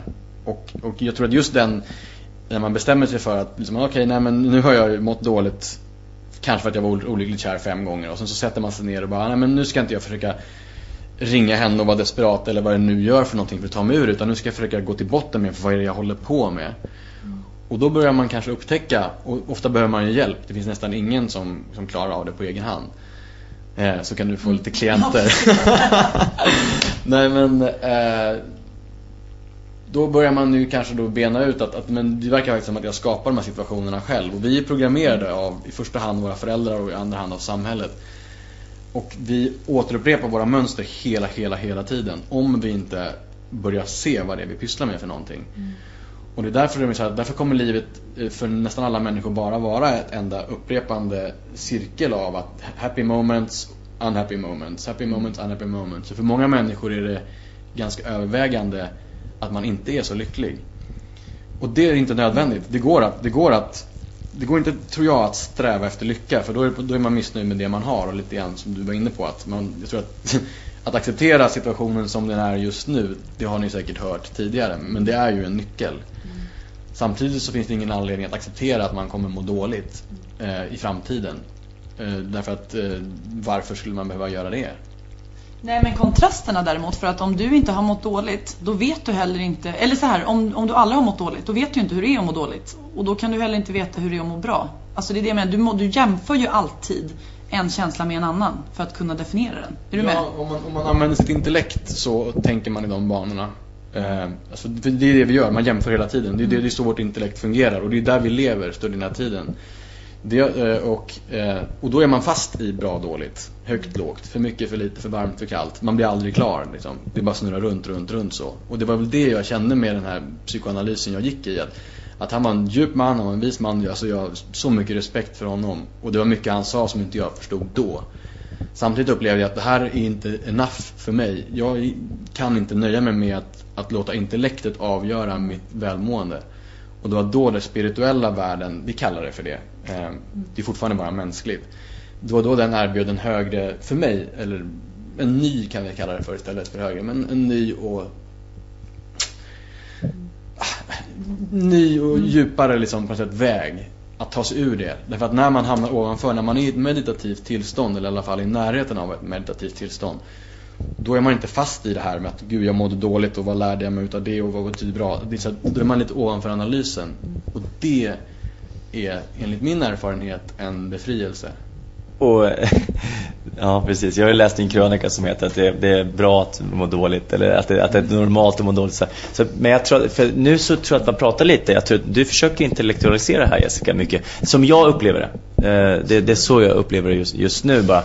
Eh, men, men jag, kan ju bara, jag kan ju bara se här, vi ser ju inte, men jag ser ju dina ögon här liksom. Du bara, du bara strålar och lyser och har väldigt härlig utstrålning liksom. Så det, och det är kul, så att någonting måste du göra rätt. Och det, och det är därför jag är väldigt nyfiken också, så är det.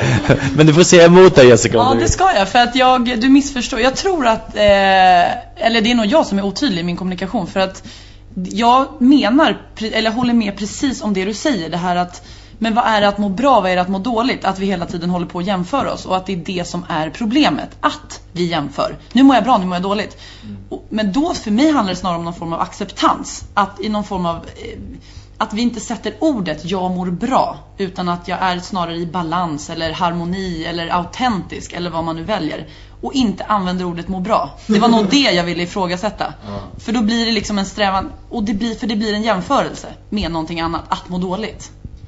Jag, jag, jag, jag, tror att jag förstår vad du menar och jag håller med. Jag tror bara att, att så fort du använder, det spelar ingen roll vilket ord du använder. För så fort man använder ett ord, vi vill alltid försöka, vi vill, vi vill alltid försöka hitta det perfekta ordet. Men jag läste i en bok eh, som heter Siddhartha som är en underbar, kort liten bok. Där han säger just i slutet att, att så fort man använder ord så försöker man boxa in verkligheten till ett koncept. Och det går inte. Eh, då dyker det bara upp någonting som, som är lika sant som är något annat än det där ordet. Mm. Och, eh, och, det, och det, det, återigen, det är ju skitsvårt. Alltså, ja, nu, nu strålar jag för jag har, jag har väldigt, väldigt trevligt med er. Och jag får massa uppmärksamhet, vilket jag också, vilket jag också gillar. Men jag, jag menar, jag har haft en ganska jobbig vecka för ovanlighetens skull. Jag har sällan det. Men, men, så det är ju, det är en berg och dalbana även för mig givetvis. Och då är det ju där när man kommer på stan, bara hur mår du? Det är alla frågar, hur är läget, hur mår du? Vad fan ska man svara då? Jo men då svarar man jag, jag mår bra eller så gör man som jag har försökt i många år och typ bara säga precis som det och då blir folk bara obekväma. Jo men precis, ja, men det har varit en ganska tuff vecka så här, men i morse så kändes det riktigt bra och nu är jag faktiskt ganska lycklig och känner mig så här, folk bara, ja men typ det där bad jag inte om, jag ville bara säga hej. Jag brukar säga att jag har puls. Att det var... Jag brukar säga att jag har puls. Ja men det är det faktiskt.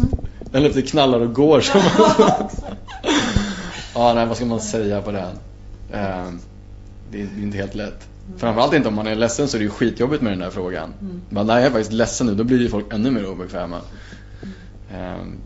Men uh, ja, jag håller med dig om acceptans. Det är ju så. Det, det, det, finns så många nivåer av det, av det ordet.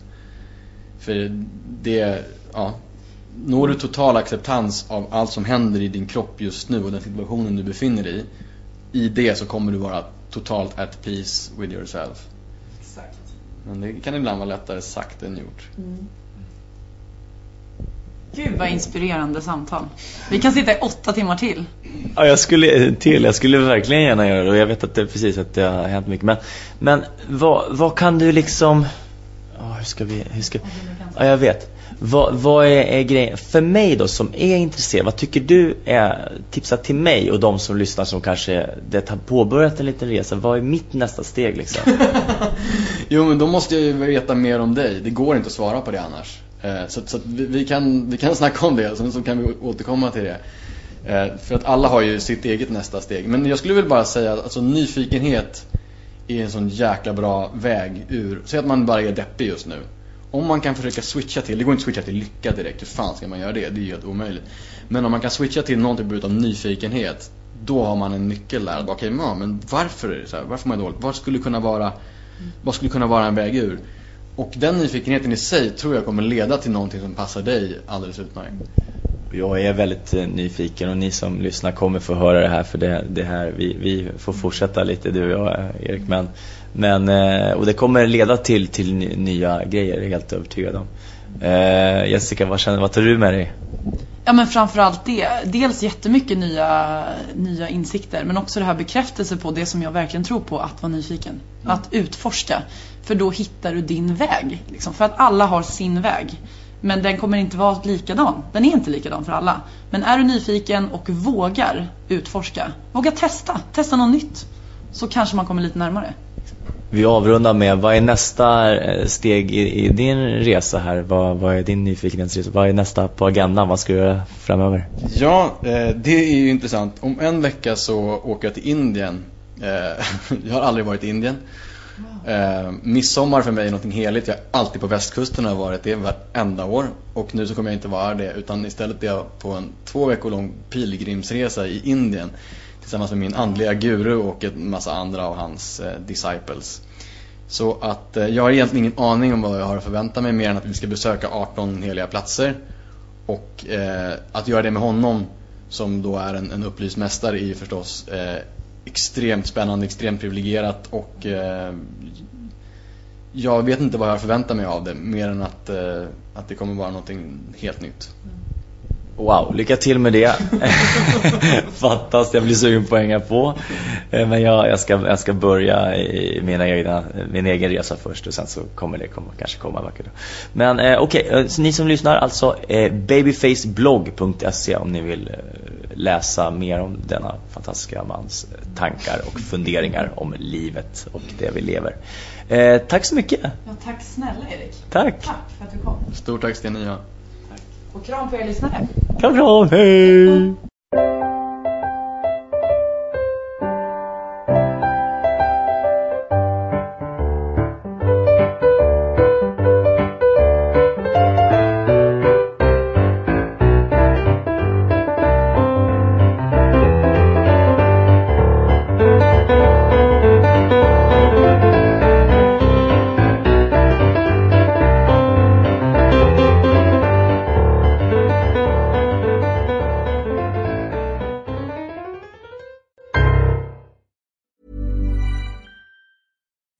On a budget, we still deserve nice things.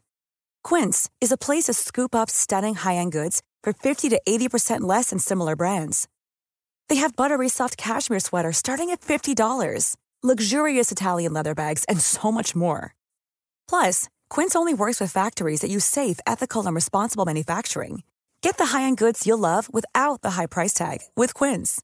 Go to quince.com/style for free shipping and 365-day returns.